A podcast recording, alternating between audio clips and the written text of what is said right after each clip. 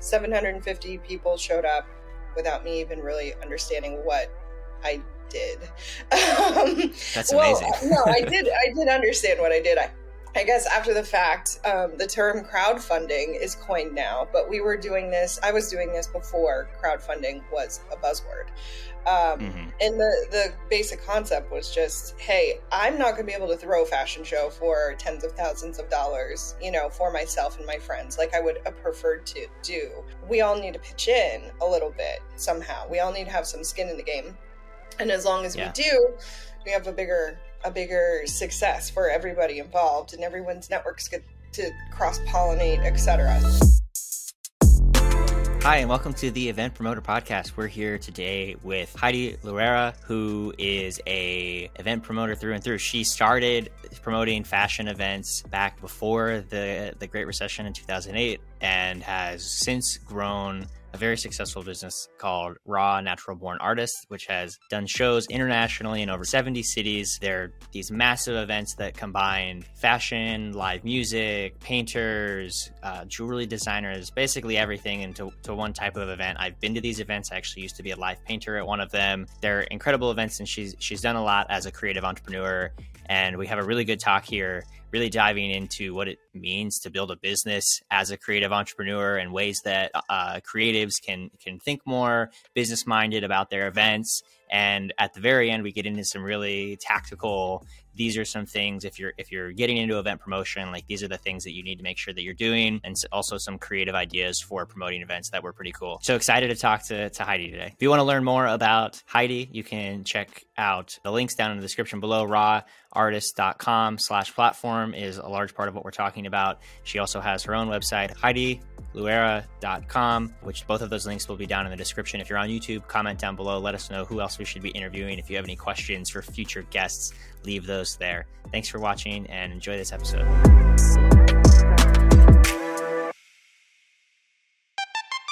EventVesta is a simple yet powerful tool for event organizers. With EventVesta, you can post your upcoming events to event calendars all through your city on the most popular websites without spending hours on each doing it manually. Get hours worth of marketing done for your events in five minutes or less with EventVesta. Check out how EventVesta can help your business today by checking out vesta.fun slash podcast. Hey Heidi, thank you for for joining us.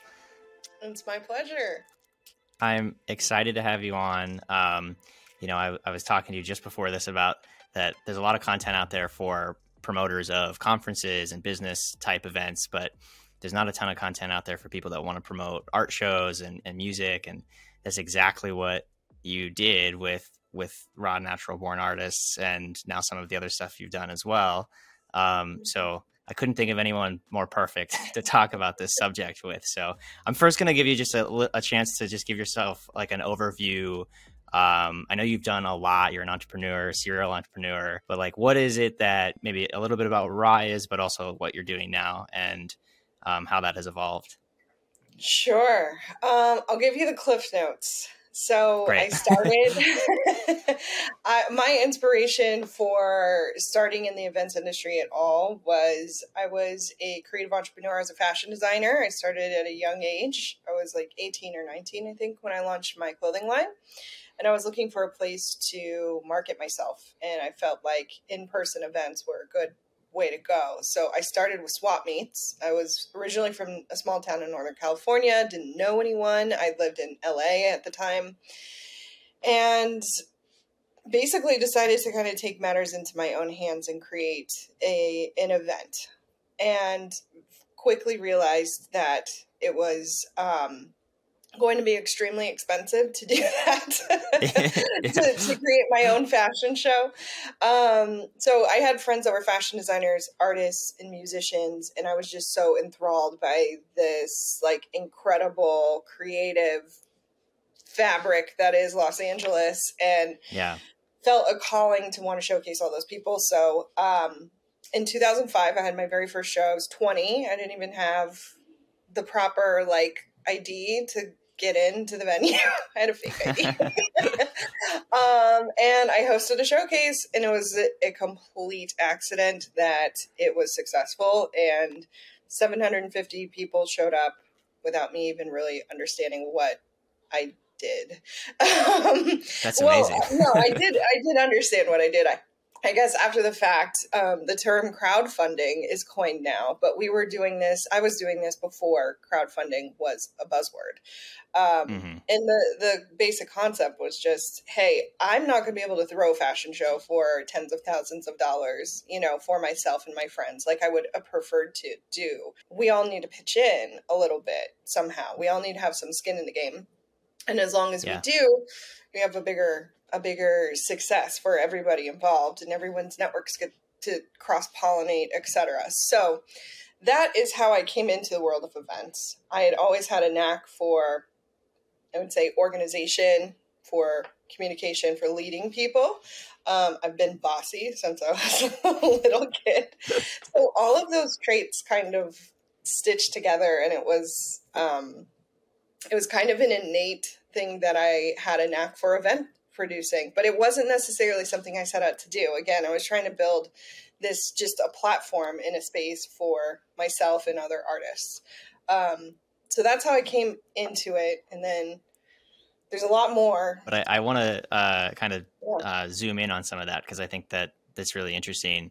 You know, it's interesting because it's like artists have been doing some form of that for forever basically. Uh, they get locked out of the mainstream system and then a bunch of artists come together and they're like we're going to host our own you know salon right. or our own like exhibits which obviously is a big risk and it's challenging but it can pay off. Um, i think there's probably a piece and I, i'm interested to hear your perspective on this of like it helps promoting events when you have other people involved and it's not just you putting on the event because you get to tap into all of those networks as well and there's kind of a um, yeah like a multiplier effect, right? So that is the only way I've ever seen it work. Um, mm-hmm. I have been a part of different productions where I was either hired on or uh, contracted or you know name it like the gamut pretty much of different types of event productions i consulted for a minute on those things but I have never seen an independent style event that is more on the low budget side without giant corporate sponsors or something like that. Yeah. Basically, be successful and sustain it itself without everyone that's participating in on it. You know, um, I really just think there's a lot of benefit to that outside of the fact that you don't have to secure um, large sponsors, which if you ever have had to do that, it is one, it's difficult. Two, yeah, um, there. two, it's uh, you start to you you start to realize when you get sponsorship dollars of any certain magnitude that like they're the driving force and you're doing a lot of work for that brand or that sponsor and it can sometimes even pull you away from the substance of the event that you're actually trying to create and produce. So yeah. I've never really found that form of financing for an event um, like positive. I'm sure, certainly yeah. grateful to a lot of in-kind sponsors and people who donated things and you know enhanced it. But as far as you know that kind of um, monetary contribution, I just felt like I was doing a bunch of work for the brand and not really doing as good of like I, I couldn't. I was like spread too thin because i was jumping yeah. through their hoops and sticking to their contract. And so i just there's I, a lot a lot attached to those. If there's big dollars there there's a lot attached expectations attached to those big yeah. dollars. Yeah and they're hard to raise you know like people have mm-hmm. specific mm-hmm. budgets they they want to know you have to have a track record you have to have show certain things and it's just like at the end of the day all of the energy and effort for those types of things were typically not worth it i was like i'd rather partner with all my friends and family on this and make it a success that way you know yeah yeah so tell me a little bit about how raw evolved like you did the the showcase and how did that evolve over mm-hmm. time into what became raw natural born artists and what is today platform yeah. by raw artists yes there so that show that i started was called project ethos actually and that was before okay. raw's existence yeah. and that was my very first show and i ran that for three years and then parted ways with the partners that I had and went into the corporate world for a little bit, radio, in fact. Mm-hmm. Um, and then kind of was like, this is not where I want to be. Like, I, I need to come back to what I wanted to do and what I set out to do. Um, so Raw came about because um, I wanted my my previous show had grown over the course of that three year span to a 2,500 person red carpet event. There was celebrity attendance. It was getting like glitzy and glamoury, and we were working with sponsors, and it it a lot of it started for me personally, maybe not for others, but it started to lose its substance again, and it's like the yeah. the reason why I started it.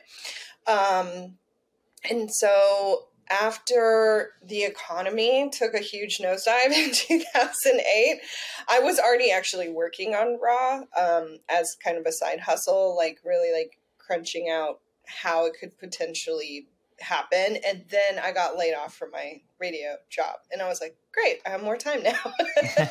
so um, I, yeah, I started Raw very intentionally. I wanted to have Raw located all over the United States because I really wanted to create a community of people, of artists that could like in like go and travel through this network or like connect through this bigger thing. And if you remember in 2008, 2009, um, like tech was just kind of burgeoning. Like, yeah, I feel like right. Facebook was pretty new then. I don't know. I'm like a late. I, I wasn't on Facebook till 2009, so yeah, like it was. It was just kind of new, and I knew that that was the future, and so it was also a thought that I wanted to have an online presence as well. But it wasn't until I met my partner at the second event, who later is now, full disclosure, my husband. but he was a web developer. And in fact, he was, I think, trying to sell mm. me a mm. website for raw artists. And I was like, I don't have any money, bro. but um, we, as we talked more, we kind of had the synergy of like, you know, he wanted to create a website for or a space for artists online, and I was already doing this offline and already had experience doing this. And so it was like, what if we kind of merge those concepts? And like I said, tech was still this kind of burgeoning, oh, this is, you know, a renaissance of lots of different who knows like the future is so exponentially bright with with technology and the different ways it can be used so we thought to collaborate those things and we had I had the first couple of shows. They were they were just small, intimate, couple hundred people, and then when we started selling tickets, uh, they grew, and mm. we basically we would have a show. Whatever we made from that show, we would invest into the next show and then whatever we made from that we'd invest so i think i went back to work at a restaurant like i was just trying to I was living the startup life again and yeah. like being super lean about it. And that's how we just bootstrapped it. Like literally one show, made a little bit, invest into the next one, next one, next one. And I had some really looking back insanely ambitious energy that I was just like and I was like in a rush looking back. Like we grew very quickly in the sense of um we went to San Diego and San Francisco. So we started in LA and then we did Orange County, I think, or Santa Monica, because there's different pockets of Southern California where like people literally won't leave. Like yep, if yeah. you live in Santa Monica, Orange County is like might as well be a different state. So it's like there were these little and then the artists and the culture in those different parts of Southern California is different. Like Long Beach is different than than downtown LA. It, even downtown LA is different than Hollywood. So we started there and then we're like, you know what, let's give this a shot in San Francisco. And San Francisco had an even crazier turnout than LA. And mm. we were like, this is interesting. And so we went to San Diego. And then I was like, okay, that's it. We're going everywhere. It was intentional, but it was like, I was dipping my toes in the water because my my network was pretty vast in LA, and I knew a lot of the creative community, but I knew nobody in San Francisco or San Diego. So I was trepidatious about it, but when we when we went and launched in those places, we were just like met with this like even bigger warm reception. And so then we spent the next um, i spent the next two years basically at my desk and just growing the organization to wherever they were interested in having us. And we ended up i think at the end so we started in 2009 at in 2011 i think we had 21 showcases running across the united states it might have been a wow. little bit more yeah i feel like 21 quick. 22 yeah at the i'm assuming the height was probably sometime before covid um, or oh, sometime yeah. in the couple years mm-hmm. prior to that how many how how um many cities was it in at that point? Because it was international at that point, right?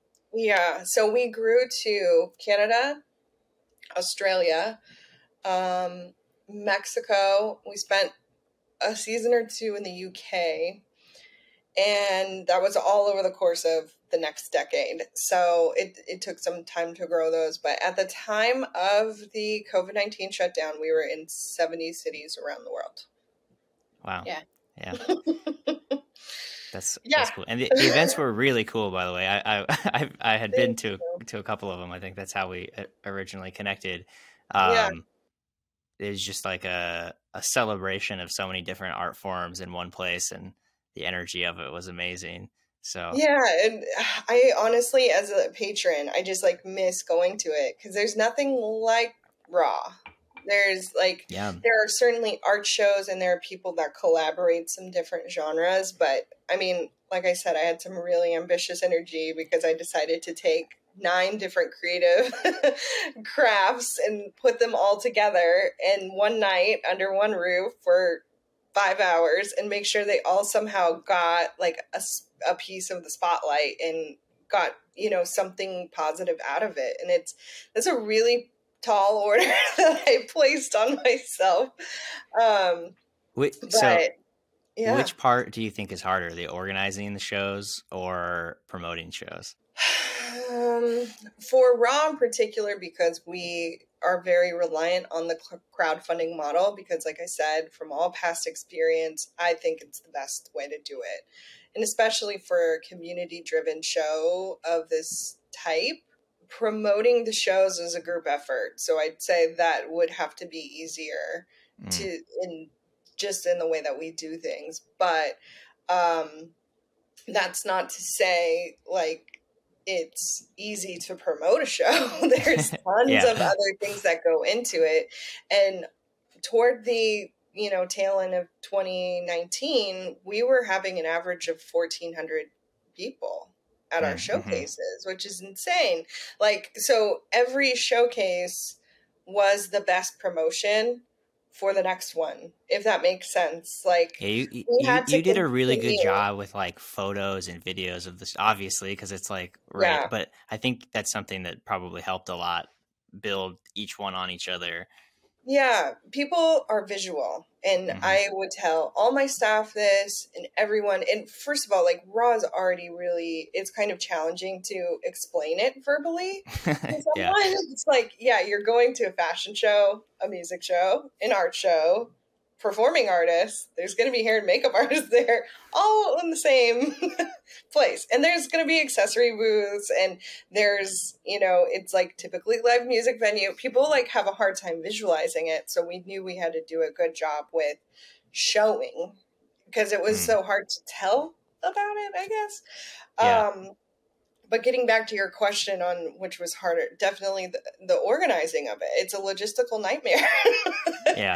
Like, absolutely. But we were able to kind of figure out how to do that and how to organize it in the right format through a lot of trial and error like we we used to have our fashion designers at the beginning of the show and like we it took so much time to figure out the right combination of things where everyone could get a benefit. And it was still a work in progress in a lot of ways. There were still things we were experimenting with because we really were pioneers and kind of disruptors in this space. Like there's the mm-hmm. traditional art world, and then there's us trying to organize art. And it was an organizing artist is an artist yourself. You probably it's difficult, you know. Yes um, it's a different type of demographic, and I love them dearly, but they're not always the most um, business savvy or like understand what things take or you know opportunities. And i i can say that because that was that was me also. Like i was like money? No. I have to put in work into something? No. I want everything for free. I want to do everything. I want people to want me there so badly that they just give me. Stuff it's like that's how i was when i was younger and starting out too. So i get the mindset but it's just not realistic in life. So yeah. yeah the operational side of things was certainly um, a lot and that our technology we were able to kind of build over the course of Raw's lifetime um, to really, I would say, harness and organize all of the different facets. Because it's like you have ticket buyers, you have artists, you have artists that need to get credit for the tickets that are being purchased for them. You need to organize the show flow and the pre-production and all your vendors that are going to come and bring the catwalk and the, you know and then you have your venue. We always did a venue walkthrough a couple weeks prior. Getting an, a venue to commit to letting us come in for free and, and just walk yeah. our artists through so that they could be better prepared. It, it was just yeah it was a lot of things. And every venue is different and has different professionalism levels and sensibilities and maybe would tell us that all these things would be in place and ready and then we'd show up and we were literally mopping floors you know? It's like mm-hmm. it yeah events are not for the faint of heart and then throw artists in the mix and wow you really like i said i don't know what i was thinking. You're probably um, appropriately naive about how challenging it was going to be uh, yeah yeah, or just I overly ambitious. The only way, overly, I, I, would say it's both, but I think that's yeah. the only way any business owner ever starts a business. Totally. Yep, yep. I see that all the time in the startup space. Yep. That's for sure. Um, mm-hmm. so is like, is that what platform um, by Raw Artists? Is that really like you're taking all of that infrastructure that you built and just explain that a little bit of, of what that is. Yeah. Yeah. Into. So during the pandemic, we went literally overnight from like a 55 or 55 person staff in downtown LA office to in like 70 cities across the US to like nothing overnight mm. and then everyone requesting refunds and it was a quite it was a devastating process honestly um i'm still like recovering from sure, how insane yeah. that was um but the pandemic also gave me an opportunity to kind of rethink and recenter around Raw's mission. Also, I started the company when I was 24. I am now pushing 38. Um, I was working pretty insane hours still mm-hmm. um, yeah. in my business and for Raw, and kind of I've I sacrificed a little bit of everything for Raw over the years. And I knew the one thing I didn't want to delay on was family, at least any longer. So I was like, okay, this is this kind of gives me an opportunity to rethink how we can come out in this new world because it's different now. It's just different outside. um, how can we come back and still fulfill our mission and kind of elevate the entrepreneurial aspect of it and then use all of these uh, incredible tools that we spent so much time, money, resource, heartache, blood, sweat, and tears building and learning and processing. Um, and how can we instill that knowledge and download that knowledge to the creative community at large so that they can take it and do what they will with it? Mm. And yeah, my answer to the pandemic was basically okay, we're going to come out a different side of this. I had a baby during that time. I moved to the burbs. I got real boring. So I was like, you know what? Let's give this over to the creative community. We took basically the, the platform by raw artists is the name of the program we turned it into a licensing program so now independent creative entrepreneurs wherever they are located can apply to own the license in their given city. Um, we typically do cities. We also have regions and states if you want to get real crazy but most people we recommend start with the city and learn the ropes a little bit first.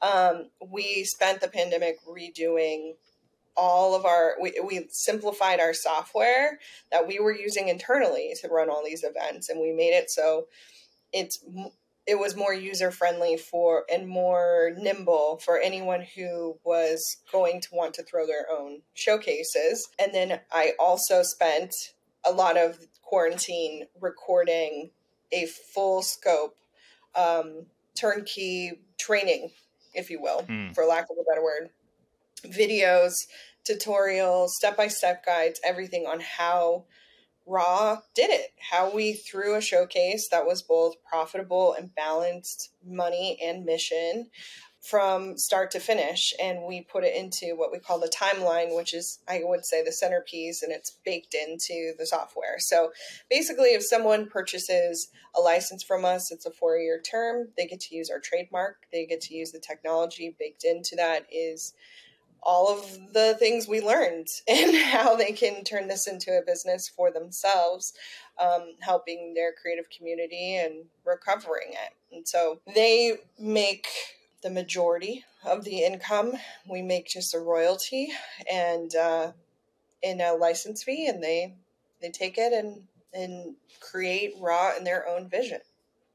So that is the new program yeah, that's a cool evolution of, and I think it's appropriate. Like you can't keep, you know, running yourself into the ground forever. I think, you know, as, as people may like, uh, I remember people complaining, like certain artists being like, "Oh, I have to be paid to be part of the show, or I have to sell tickets," and yeah. I was actually working in the art industry. I was like, yeah, that's how it works. uh, and also, like, I don't think you understand how much work goes into putting on one of these events. Uh, yeah. And you were being very generous with the the like uh, you know profit splits and stuff with the artist through doing that. Yeah. So I'm I can only imagine how much. Uh, yeah, and I think that's part of it too. Is like I think it's healthy and it's a good thing for the creative community to albeit like it'll be perhaps a smaller percentage that will you know be involved in the licensing program but i think it's like people in this space, like artists need to learn the business side of things mm-hmm. in order to be successful and sustainable. If that is truly what they want to do with their life and their career, the more they avoid that or they feel entitled to something and they're not even doing the research or the homework to understand what the landscape is truly like like yeah. you know and i think over the years yeah being again the first of our kind doing things a little different, asking artists to have skin in the game. We certainly got ridiculed for that, and I think it it weighed on our staff and it weighed on me mm. at, a, a certain degree because it's just like we're pouring our heart and soul into this, and it's not like we're billionaires. We bootstrapped this whole thing, and it's not like we made a ton of money either. Is you know we're sustainable, we're profitable. We paid our our staff well ish and uh, they were what we could and we gave them medical benefits and a 401k non-matching you know like mm. we we did what we could and um but in no way were we just like sitting there swimming in the the profits like everyone was assuming and so i think that again trying to mix money with art is difficult in the independent art space and explaining to a demographic that maybe doesn't have all of the information why this is a good opportunity can be yeah. a difficult thing. I think it's know? an interesting angle to, to, to take now, giving the ambitious creative entrepreneurs in each market the opportunity to learn those skills, or if they already have them, giving them the tools to be successful at it is interesting because then it allows like there to be a closer connection between the artists and their own communities um, yeah. Which which could maybe because I think people see like a you know a, especially I'm from rural Pennsylvania like we see a tech company that's based out of Los Angeles and there's definitely a right. bit of like animosity there already. Yeah. There's no real differentiation between like what type of tech company whether they're VC funded or bootstrapped or whatever. Um, mm-hmm. But if mm-hmm. it's like oh it's this artist that's in my community that has licensed this and is is running this chapter, uh, yeah. I think there, there's a, a different kind of optics to it and and yeah, reality sure. to it too. Yeah. When and that was one of the things uh, so when raw first started we actually had independent contractors all across the united states that ran these shows. And our biggest issue with that at the beginning was it was great for the community because people lived and worked in that place and that's so that was the heart of it and what I wanted. But we were experiencing some really gnarly, like quality control. mm. And then, like, even some shady practices by some of our directors. And because they were far away from us and they were independent, there wasn't a lot we could, like, do. And I was new at this. So I didn't have all of my like I was naive when a lot of them are telling me they're doing something and then they're not. You know, so even though the heart and the core was like, we want this to be community, it got to be such a level where we are like, no, we're reining it in. Everyone is going to work in our office. I need to be able to look after everyone that's touching this because the brand is too precious. I'm not going to let people screw this up and screw up our reputation in our and I mean that happens anyway, you know, just by the nature of being as large as we are. But so that was really the impetus for moving everyone in house. But you're right. That is one thing that we knew we were going to lose is like, okay, if we bring all these people in house, they're not going to be able to, they're not going to be a part of the fabric in that community. And that sucks, you know. But a lot of them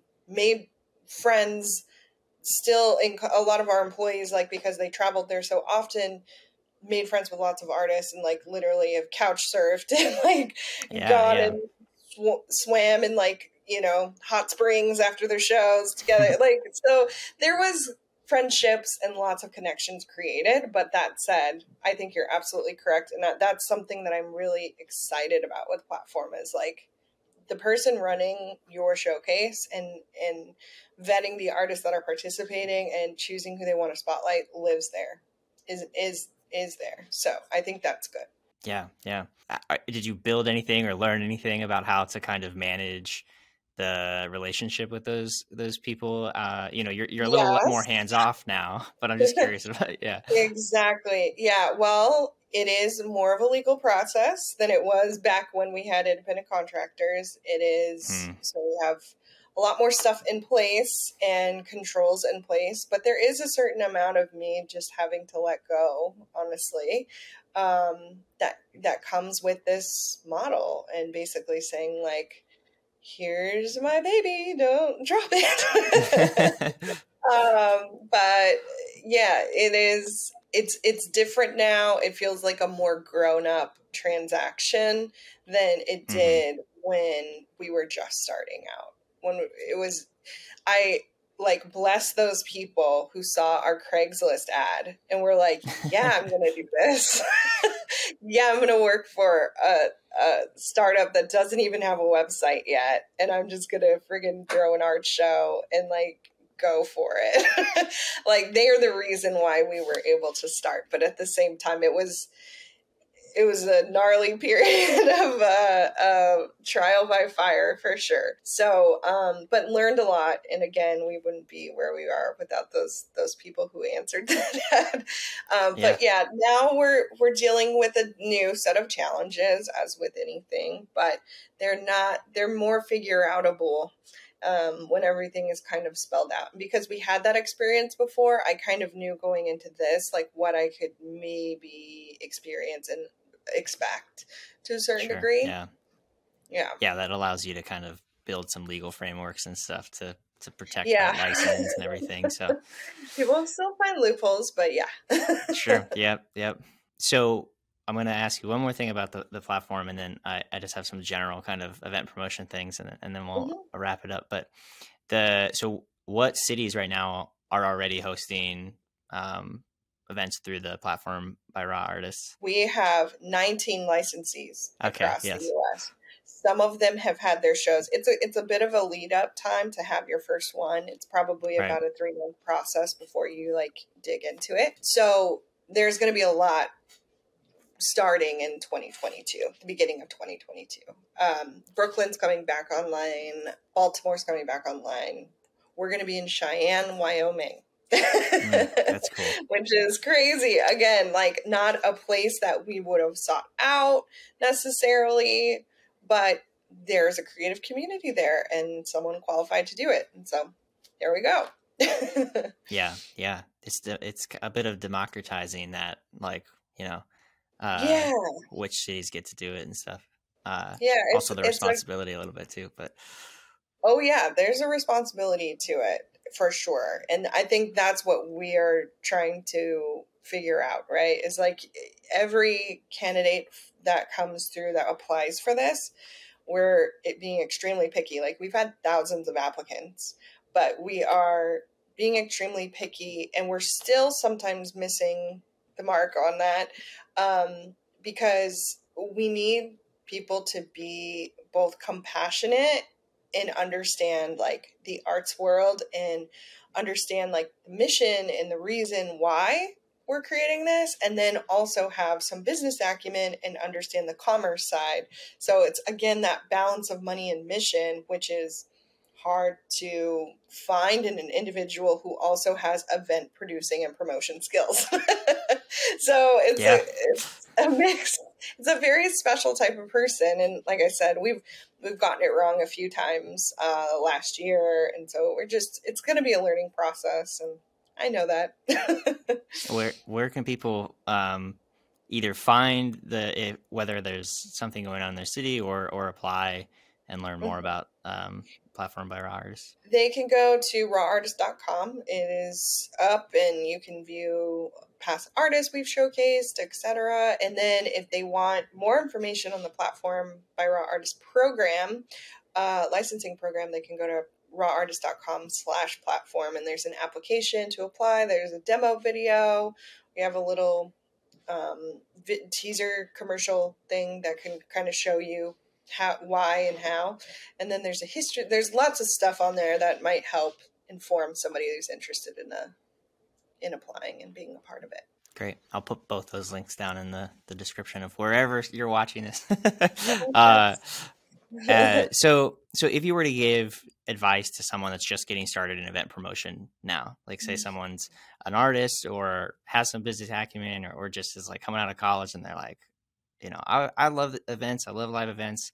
I want to be on the marketing and promotion side, particularly. What advice would you give them? my very first thought is wherever you are hosting it cannot be breaking your bank a lot of these hmm. venues and i think especially after covid have come back online and they're like fees astronomical and i get it they just had the worst two and a half years of their life i was right there with them i totally understand but i think that there's a huge market for alternative spaces that are willing to work with lower budgets so i would Mm. say seek out an alternative space do not blow all of your budget on the venue just because you have a sexy venue doesn't mean that your finances are going to reflect that at the end of the day. So typically, venues are the most expensive part of an event pr- promotion or production. So I would start by making sure you're picking the right space, even if that means you got to mop the floors. Yeah. Because, um, yeah, that I've seen that really break people. Like, they go and they book a venue and they're like, yeah, they're charging me $15,000. Like, how are you going to? That's not sustainable. And I understand where the venues are coming from. They're pricing this as like your Microsoft throwing their Christmas party. It's not the same for independent, you know, promoters and producers. And so if you can ha- build a relationship with those larger venues over time, uh, they typically want to see you prove yourself that you actually bring people, but be creative in your deal, your deal making. So my number one thing would be find a space that isn't going to break your bank. The second thing would be to be creative with your deal making. Are you going to do the showcase more than once? Maybe they'll give you a discount for that. Mm-hmm. Um, are you going? Can you take a different alternative day of the week? Maybe it'll be cheaper. Um, so be be creative with that because that's that again that venue cost is going to be the centerpiece of your financial future for yeah. this event at least. Um, when it comes to the marketing and the promotion side of it, I think some things that I learned early on are visuals are key. People, every single person is visual. If I don't care if I t- am talking to a mathematician or something, if you send anybody a large body of text uh, versus a, f- a picture or a video, they're going to be prone to want to watch that video. It's just human nature. So have great visuals, have crisp, like succinct, cohesive branding if you can. I think that really helps with credibility out of the gate too. Think through those things. Don't just like slap something together. uh, be mm. intentional and thoughtful about how you're presenting yourself and as far as you know promotion anywhere and everywhere that will let you post for free do that community calendars eventbrite um, promote to groups is what i say so if they're depending on the demographic that you're trying to reach facebook groups are fantastic honestly they are whatever demographic you're looking for are gathered in one chat room somewhere and there's a group for everything i would join all the groups that you're interested in listen to those conversations contribute to those conversations don't just go in there trying to sell your event um, yeah. but be of value to those communities if that's what you're interested in um, and i think when the time comes that you do have something to to share that it goes further if you're like actually a part of it and not just spamming everybody. So I think Facebook groups are a wonderful place to promote because you reach a lot of people that are potentially again the the types that you're trying to attract to your event. We did some really cool things with Raw that might benefit some some different types of promotions, but if you have a venue in a in a geographic location like a city or something, you could reach out to well this probably doesn't apply post covid as i'm saying it but we used to reach out to the office buildings around that event uh. and give them a slew of free tickets because we wanted people to come and buy art. So we were like, hey, working professionals, our show starts at seven. You finish up work, you have some drinks, you buy some art, everyone's happy. um, so we did that for a couple showcases with uh, a lot of success. So I would say, you know, involving the actual physical community around. Now, again, no one's like, working in an office anymore and I don't know if they go to office happy hours. So that might be a different story, but it doesn't, even if you can get like the grocery store across the street or something involved, I think it's the more community that you involve in your promotion or your your production, I think the sweeter it is for a lot of different reasons. But those are a few tips. Those are great. yeah, that last one specifically is really good. That's you know i've done stuff like that for events that that i've done and it, and it's worked really well getting the physical community because it's mm-hmm. like walking distance they don't have to worry about parking as much like yeah there's and like you said you know if they're professionals they have money disposable income to spend on on art yeah. or whatever it is like if it's a, a music show it's like easy for them to buy a ticket um, yeah. or like spend money at the bar and what like whatever it might be yeah, thank you for sharing those. Uh, yeah, it's a little outside of the box, but it worked for us, and I think it. Yeah, it that's the cool. stuff that's that's eh, you know interesting and allows you to be scrappy when you know your your local music venues and and you know Ticketmaster shows are spending five ten thousand dollars or more on Facebook ads and stuff, and it's like good luck competing against that. Yeah, you you just can't. It's like a different. It's a different world, you know.